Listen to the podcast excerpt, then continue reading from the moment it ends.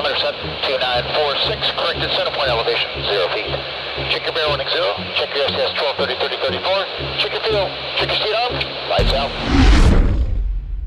Welcome to the Renegade Aviator Radio Show with David Costa.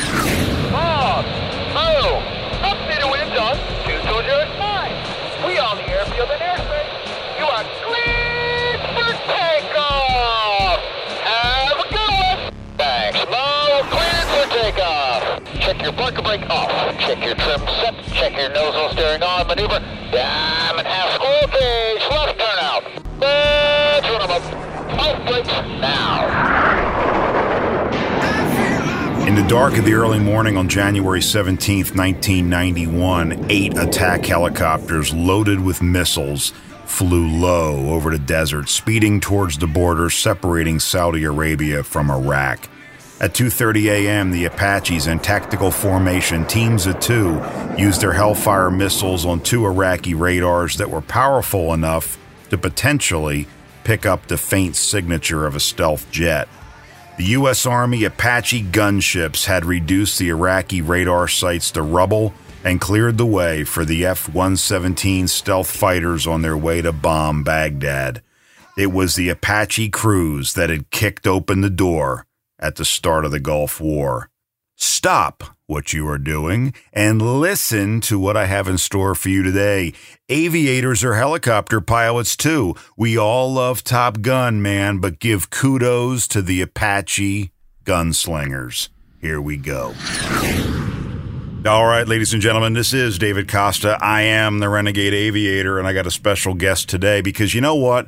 We talk as aviators about aviation, and you think of, you know, at least I do, fighter jets and regular general aviation airplane and corporate jets. But what gets, I guess, lost in the wash is helicopters, but not just any helicopter, Army attack helicopters. And I've got a special guest today, Art Gribensk who is a combat Apache helicopter pilot. And what we don't talk a lot about are some of the stories out of the Gulf War. We talk about World War II a lot. We talk about modern air show flying, but what kind of gets lost in the shuffle is the wars that our guys and girls are fighting today, still there, any form or fashion. And the Gulf War was a biggie. So, Art, welcome to the Renegade Aviator Radio Show. Well, thank you, David. I appreciate you allowing me to be here. Right on. Art, introduce yourself a little bit because you've got quite a resume, and I will do uh, irreparable harm if I try to do it on my own. So please introduce yourself to our guests. Okay. Name is Art Gribensk. I am a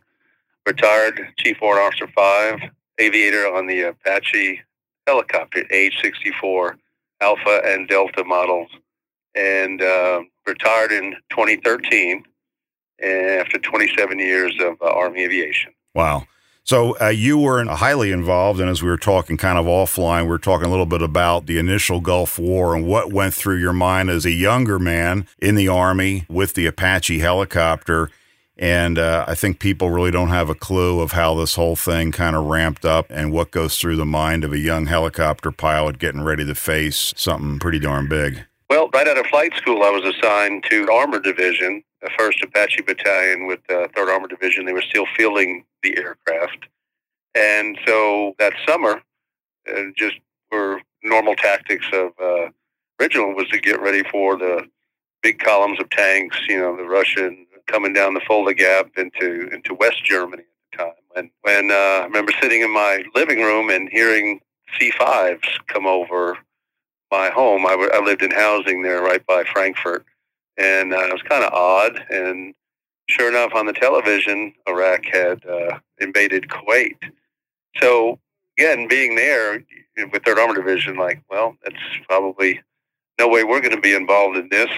So, anyway, we did get alerted, and the Army decided to pull an Apache battalion out of Germany and co located with the uh, 101st Aviation at the time, Desert Shield. So we got there beginning of September just as the buildup began. So, new people, nobody's ever been to combat. And at the time, you're probably not even thinking this is going to be what it was, what it turned out to be. And for the benefit of the audience that may not have a clue, Apache helicopters are a different breed. These are not medevac helicopters. These are helicopters down and dirty. And as a former U.S. Marine Corps grunt, I can appreciate this uh, really cool piece of equipment that pops out of the tree line and uh, can do a whole bunch of damage. Uh, tell us a little bit about what the Apache helicopter is. Sure. Well, it was designed for um, the anti-tank mission. That's what it was designed for. That's what the armament is basically. It's equipped with is the Hellfire missiles, eight Hellfire missiles, 38 rockets, and up to 1,200 30 millimeter armor piercing rounds. So that was the design of the aircraft. And again, it was the build up during the Reagan years and the and deployed to Germany. So when we got the call to go to Iraq, obviously the intent was because Iraq had so many uh, armored vehicles that we were there to protect uh, Saudi Arabia. And again, in the early stages, didn't know that we were actually going to go to war. So we, we were stationed at King Fahd International Airport, which is the King's personal airport, 10,000 foot runways, if you could imagine. We, the 101st Aviation was on one side, and the Air Force, most of the A-10s, attack aircraft were, were on the other. So we got to spend many months in a parking garage, no tents, no housing. We were literally had our own parking space on three levels of this parking garage. Every aviator and every well, all the soldiers are assigned, and that was a hot summer, I can tell you. But to fast forward, we did train for the event, and we were training in Germany also to go against columns of tanks. So we were preparing just in case the talks broke down. Obviously, we were all interested in what was going on. And at some point during the deployment, we were moved out of that area because there was signs that the talks were probably going to break down. So, as Army aviators, again, we deployed to the desert, somewhere safe and unknown, uh, still in Saudi Arabia, and lived in our single man tents right next to the tail boom. That's how you fight when you're first in, I call it, when you're actually going to maybe have some operations during the first push. And the evening, the Air Force started, or Desert Storm started we were all woken up because we weren't briefed that uh, it was going to start by droves of A-10s overhead. and believe me, as a young aviator, um, you still, it was kind of surreal. We thought maybe there was going to be an agreement. We were all going to go home. But uh, taking out my old Walkman that I had to listen to the radio, I heard the reports on CNN, and I guess uh, it was kind of surreal. And I just remember full of emotion. We all were well, this is real, and we're going to start. And uh, so that was the, actually the first day of Desert Storm. You say it so calmly, and I guess it's it's hindsight, right? We look back as more mature and more experience. but what I'm sitting here grappling with is, you know, that putting myself into your shoes. You go from not, I guess we're never really as prepared as we thought we were going to be until that flag goes up and it's time to roll. And that's a huge thing to ask of our young people today. And and the segment with that, we're going to come back after that. I really want to play into that is how prepared are we as people in life, right? Because you can go from zero to hero to zero again in the matter of a day. So we're going to come right back after the break with Art Gribensk talking about the Apache helicopters during the Gulf War. David Costa, Renegade Aviator, stay right there. It's been almost 30 years. Can you believe that? The Gulf War started almost 30 years ago, and the AH 64 Apache is still the world's premier attack helicopter. This gunship cost approximately $35 million a pop. And speaking of a pop, it holds 16 Hellfire missiles under its stub wings. What is the Hellfire? The AGM 114, an air to surface missile first developed for anti armor use, but later developed for precision strikes against other types of targets and they've been used in a number of targeted killings of high profile individuals. Multi mission, multi target precision strike ability, and can be launched from multiple air, sea, and ground platforms, including the Predator drone. The Hellfire missile is the primary 100 pound class air to ground precision weapon for the armed forces of the U.S. and many other nations. But we're not talking sissy drones today with pilots who fly them from another country far away from the combat zone. Today, we're talking about pilots who can look out the window and see the whites of the eyes of whom they are about to engage. Apache aviators. As a former Marine Corps grunt, I have a lot of respect for the aviators down in the weeds are now in the streets with boots on the ground.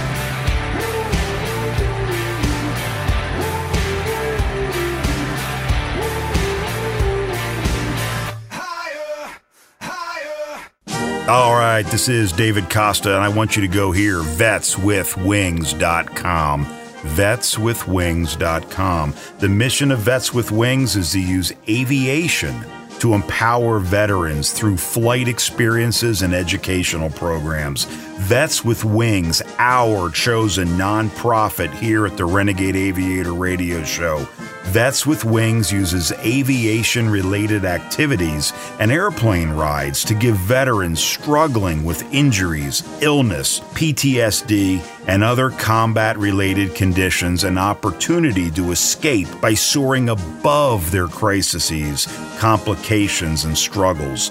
Join me in supporting vetswithwings.com. Consider a donation. Consider helping out consider coming out to our events. Tell them Dave Costa, the Renegade Aviator, sent you. Do it now. We promote aviation, ladies and gentlemen. There are opportunities for pilots, mechanics, engineers, air traffic controllers, and all kinds of support staff in aviation. Interested in a career in aviation but don't know where to start? Give me a call. 888 366 5256. Leave a message. We will call you back and do our best to help you on your new career in aviation. 888 366 5256.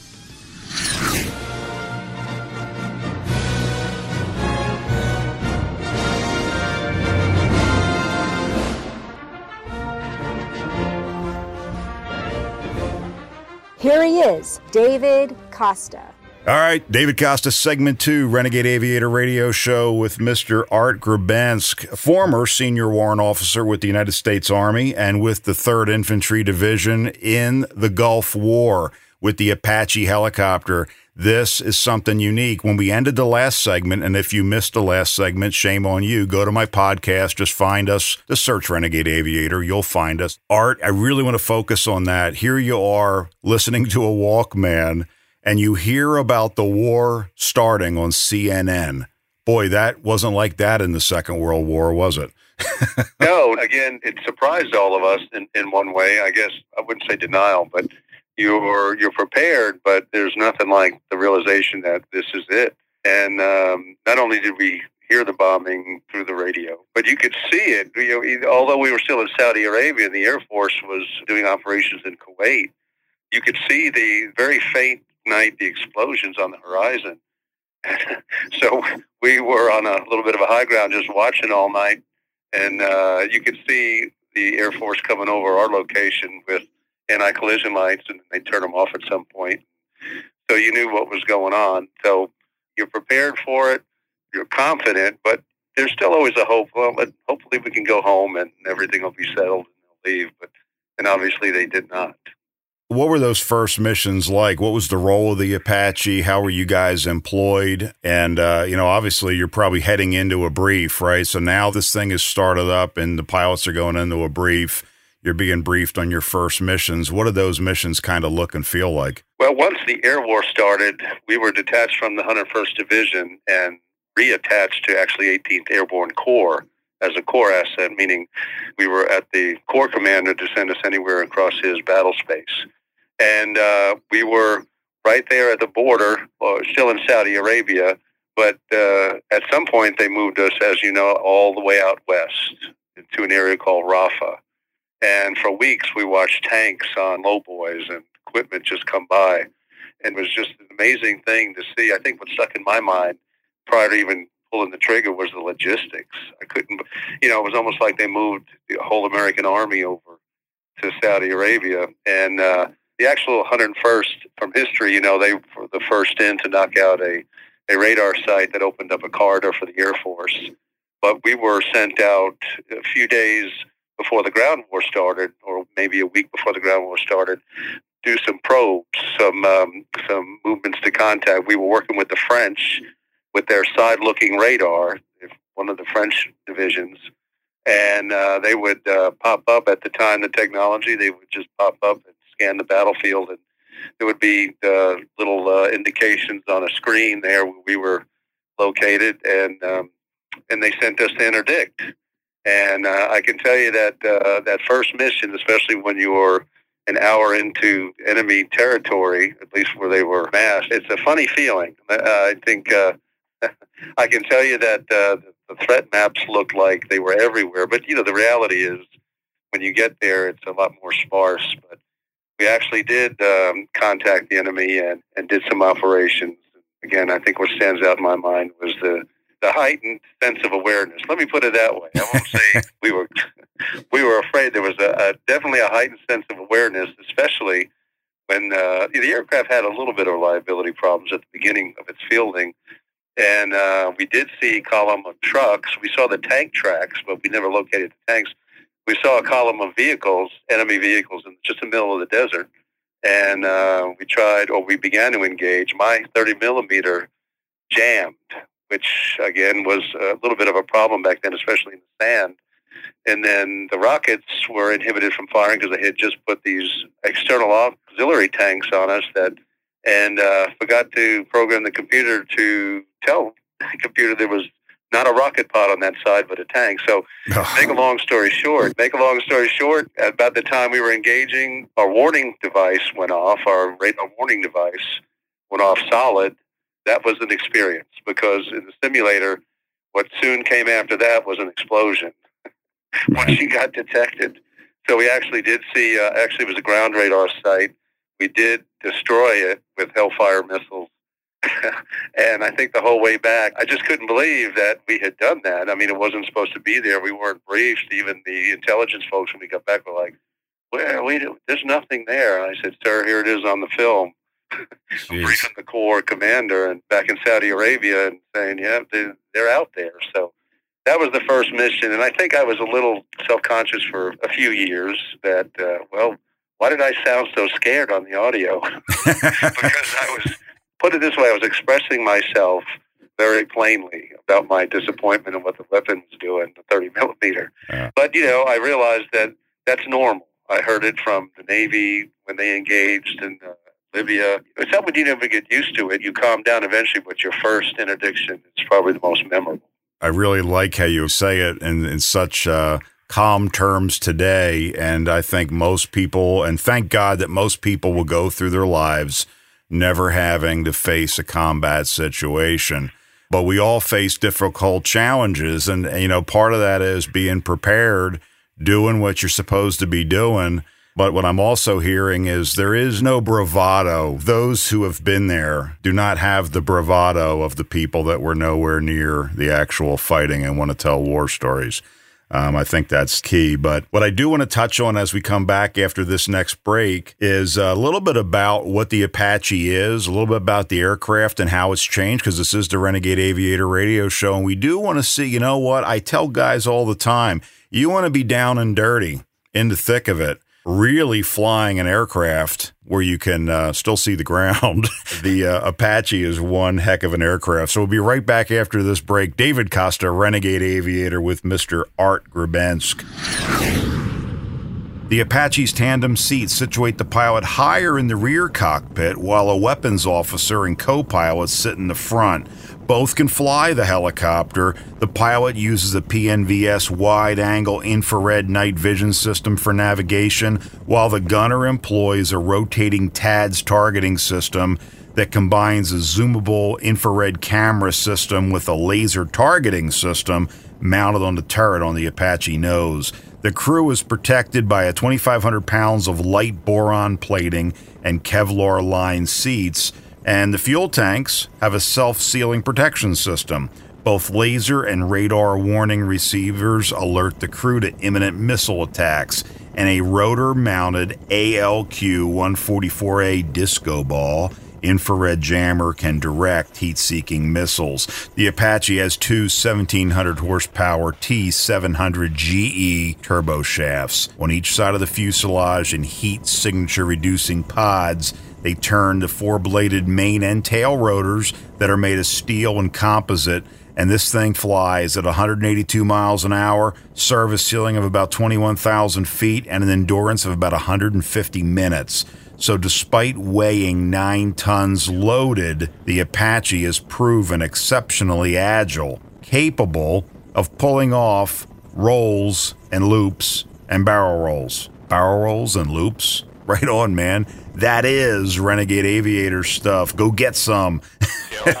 okay, and you Apache guys, I know, I know, I might have screwed up a bit on the latest and greatest weapons and targeting and details, but my point here is simple. This ain't your mama's chopper. In quotes.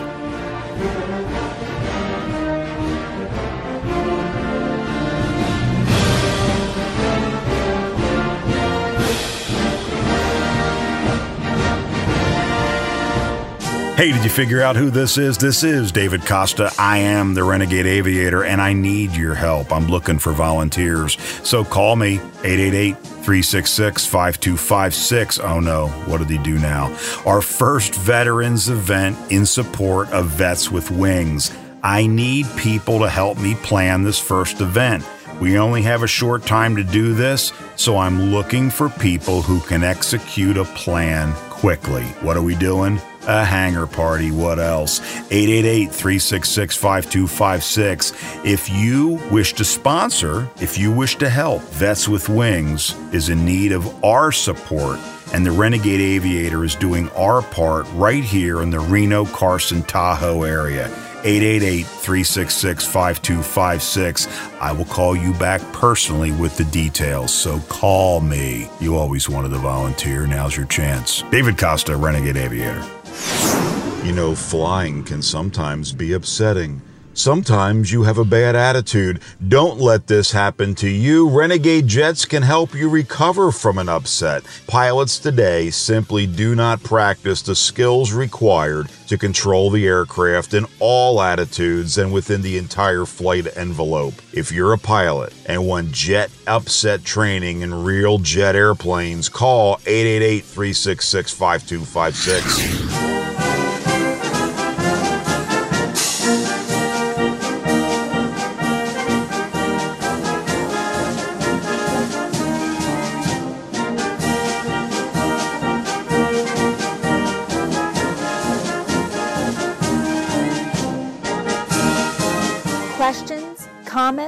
Suggestions, or recommendations?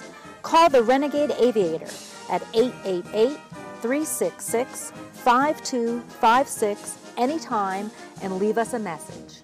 All right, ladies and gentlemen, David Costa, the Renegade Aviator, 888 366 5256, talking about the AH 64 Apache helicopter, and I really hope I got that uh, designation correct. Being a fixed wing guy, you know, I actually flew a helicopter art this summer for the first time after 15,000 hours of flying time.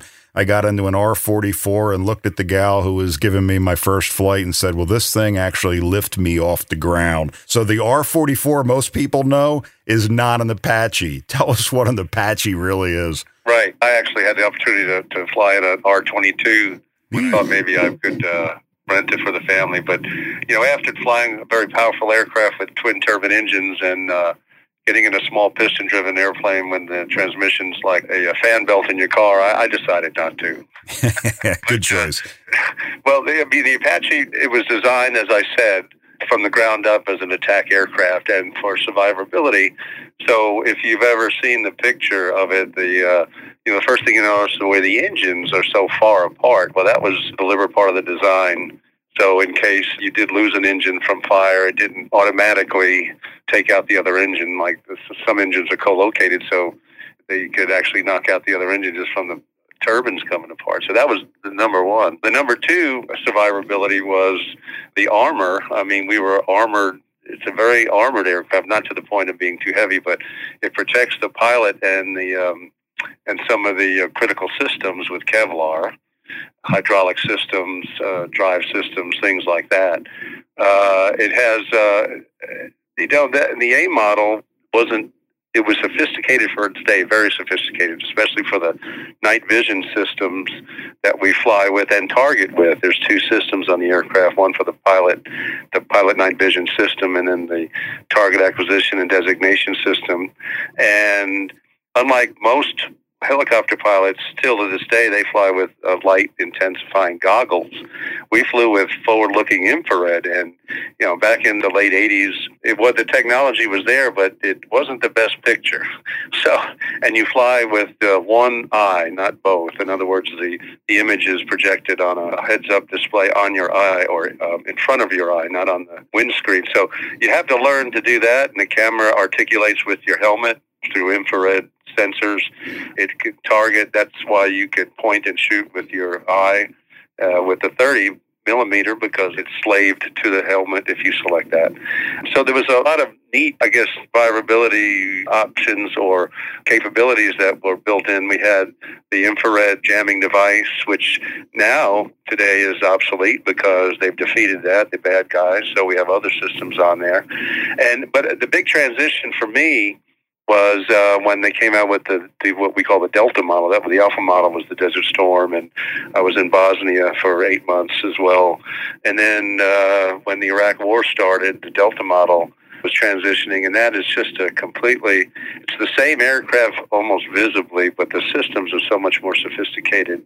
I uh, actually teach young young new pilots uh, the communications, the digital communications, the tactical communications, and on the aircraft. And I think that's what I emphasize. I had three radios to worry about, and I tuned them with knobs like you would any other radio. Now it's all through multi-purpose displays. There's there's four data buses. There's digital communications through satellite systems. It's just amazing what these young people have to deal with. And sometimes uh, I was glad I flew the old one yeah. because uh, when I went through the transition as a senior aviator, I wouldn't say shocked. I was overwhelmed myself. And but you know, you do what you have to do. But these kids seem to it's a different generation where they jump and they just pick it up very quickly. Absolutely.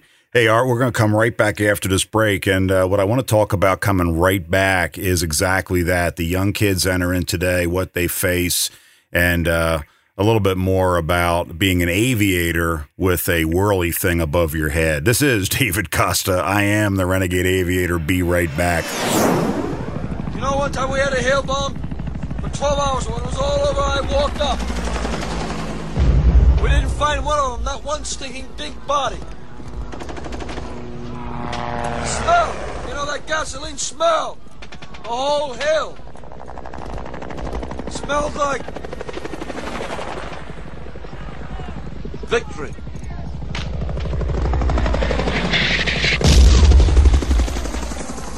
Someday this war's gonna end.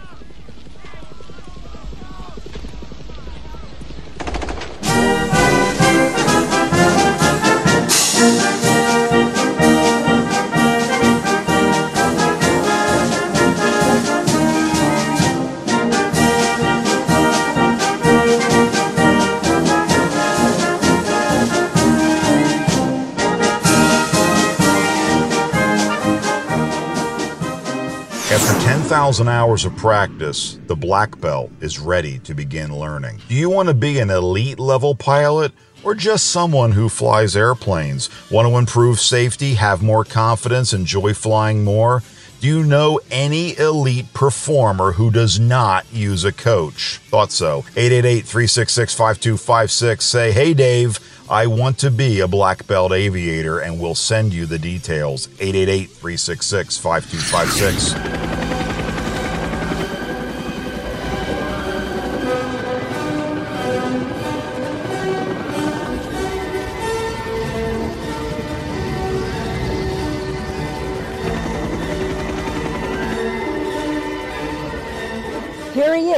The host of the Renegade Aviator Radio Show. David Costa. All right, David Costa, the Renegade Aviator, 888 366 5256. Find us on, oh my God, find us anywhere you get a podcast. So, what is it? iHeartRadio, Stitcher, SoundCloud, iTunes, Google Play, and on the radio station that you're listening to right now. I've got Art Gribensk with us today, and we're talking Apache helicopters, man. We're talking down and dirty in the dirt with the enemy. And Art, when we kind of were coming through the iterations of the aircraft in the last segment, you were telling us how the aircraft is modified, but there's tactics too that have modified.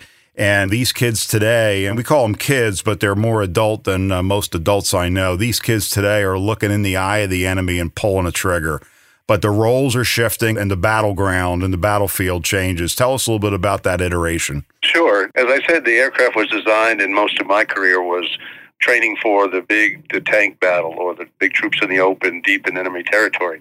Well, with uh, Operation Enduring Freedom and uh, Iraqi Freedom, it's been much more close in fight. It's protecting those troops on the ground directly.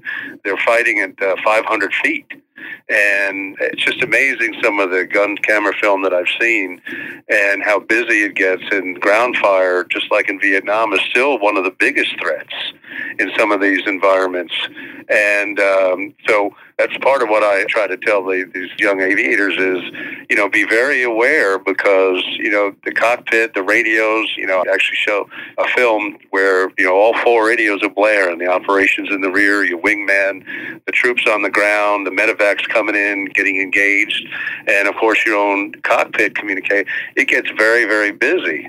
And uh, that's just, again, the environment today or at least it's been in the theaters we've been in. But I can tell you that being here at Fort Rucker, the home of Army Aviation, the Warfighting Center here is uh, there's going to be a shift because there's still armor out there, and then some of our biggest adversaries are still building and massing those kind of systems. So I think hopefully not, but the aviators are going to have to be ready for the same type of um, threat that I was trained in most of my career. And I like how you say, you know, hopefully not, because because again, having you been there and what you've seen and what these people are seeing today, we all hope that we never have to go fight another war, but it's not that way. Uh, young men and women today, it used to be just young men, but now it's young men and women are being called into combat. And yeah, even back when I was a sniper in, in the Marine Corps, what we did back then was antiquated to what these kids are doing today. So you see this next generation of kids coming up, you see them out there and we all want to put down the younger generation, right? We all want to say, well, we had a tougher when we were in and we were better, more mature. What are you seeing in the young generation of Army aviators today? Well, I tell you, I'm just blessed to do this because what, what I did in my experience, you know, there was other places, opportunities for me. But I'm telling you, when you're down here with these kids, it makes me feel young again, and to be able to tell them, and they they love the stories. They're related because that's part of teaching is is trying to have the students understand or try to relate it to what they may do and what you did. So I tell you, it's great for me. You know, there's young women in the classes, there's young men in the classes, and they're very enthusiastic. They're very respectful. It just makes me feel really good. My daughter was in uh, naval aviation as, as a mechanic on aircraft engines, and my stepson was a uh, electronics a technician on the uh, the Navy's P-3 Orion, and I guess they wanted to follow in Dad's footsteps. I got to fly, but but I'm telling you, it's just a very gratifying feeling, and it, it makes you feel proud and confident in the future. I'm telling you, that's how I feel every time a new class comes through. Which I didn't say, and you're too humble to say. You're a decorated veteran yourself. I did look at the decorations and awards you have. So, first and foremost, I want to thank you for your service. And uh, what I found out of Apache helicopter pilots, they're some of the most calm, together people, and I'm sure there's variances of this, but I know a couple of Apache guys, and they've all been excellent aviators but you guys see aviation from a different view, especially combat aviation. And for that, I want to thank you. Okay, well, thank you. And when uh, I do get thanked, I always tell folks that uh, it was no sacrifice for me. It was an honor, and it was the best time of my life. We hear that all the time, and it really is good to hear that our next generation coming up. We talk about aviators being a thing of the past. We talk about drones taking over and combat going the way of automation Um, but there's still at some point you got to put somebody behind a trigger and they got to be willing to pull that trigger in defense of our country. And it's certainly really, really good to hear that uh, there's people like you that have been there, done that, teaching this next generation that um, they're going to have that same tickly feeling in their stomach or that pit in the stomach when they get called to do what we all hate to have to do, but we do it because that's our job. That's right. And that's been the most. I got to also fly in the recent war in Iraq. And those kids on the ground, when they get to know you and they're glad you're up there. And uh, since me and my co pilot were over 50, they used to call us the Golden Girls. so uh, it always made us feel good that they were happy to see us. That's what it's all about. Right on, sir. Art, I can't thank you enough. Um, I know you're busy, and I really do appreciate you being out there as an aviator, training this this next generation because you know, experience is hard earned. And uh, thank you so much. If you're ever out in the Reno area, look me up. Okay, sure will, David. Thank you very much. Thank you, sir. All right. Despite its successes, the AH-64 remained a product of the analog era technology. After canceling several other versions of this, the Army finally committed to the heavily modernized AH-64D variant with color digital flight displays, modern base data links, and a new GPS and Doppler radar navigational system. The D model's best known innovation, however, was an optional drum shaped APG 78 longbow radome on its mast atop the Apache rotor. It was used to target the radar guided Hellfire up to five miles away. The longbow's raised position allowed an Apache to track multiple air or ground targets while hovering concealed behind trees or hills. Later Apaches also received modernized Arrowhead MTAD sights, and some could carry Stinger heat seeking missiles on the tips of their wing stubs for use against helicopters, drones, and slow flying aircraft.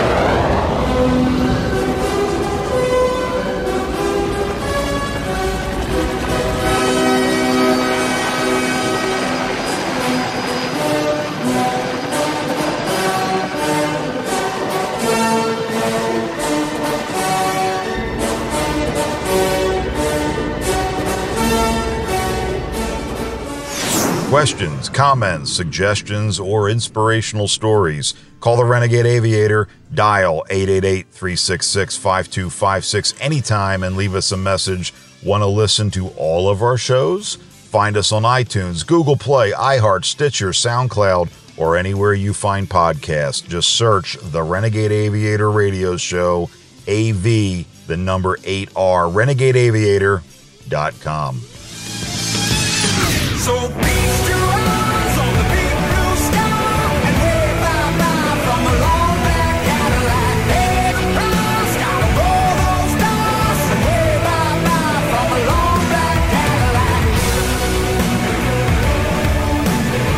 questions, comments, suggestions, or recommendations, call the Renegade Aviator at 888 366 5256 anytime and leave us a message. The future Apache. The Apache continues to evolve in the 21st century. The latest AH 64E Guardian model boasts uprated engines, remote drone control capabilities, and sensors designed to highlight muzzle flashes on the battlefield below. The Army has also experimentally deployed Apaches on U.S. Navy ships and had them practice anti ship missions and even tested a laser armed Apache. Figure that one out. As short range air defense systems grow increasingly deadly and attack helicopters more costly, the survivability of even the Apache on the 21st century battlefields remains open to question. However, the attack helicopter's ability to ferret out and find battlefield targets and hammer them with precision missiles remains highly valued. Therefore, the Army plans to keep flying these Apaches into the 2040s, by which time a new generation of, in quotes, future vertical lift helicopters may eventually assume that role. And that's from an article by Sebastien Roblin. So, you know what? Modern combat is changing, or so we think. For all the technology, for all the improvements to weapons, man has gotten pretty skilled at the destruction of other men. Unfortunately, the world still needs the gunfighter. Unfortunately, we still have groups of people that feel the need to control other groups of people. Humans are an interesting animal. We're seldom content to simply exist and enjoy life. There's part of us that must terrorize, torture, and use force on people to live a certain way or to do certain things. I'm anti war, man, and I'm sure that anyone who's been in combat has got a little bit of anti war in them. What idiot would be pro war? You know, that's nice. That's great, right? It's nice to be anti war, but a reality exists in humankind. War will continue to be a part of who we are. We will continue to ask our kids, our younger generation, to risk all they have for what we expect to be done. Unfortunately for them, they don't get to choose how or where the war is fought or even why. So we call on good people to do horrible jobs.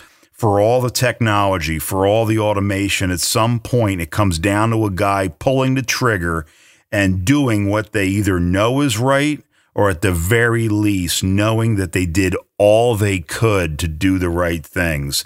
Kudos to the gunslingers, the modern aviators. Thank you, Art Gribensk, for your insights today. I really do appreciate it.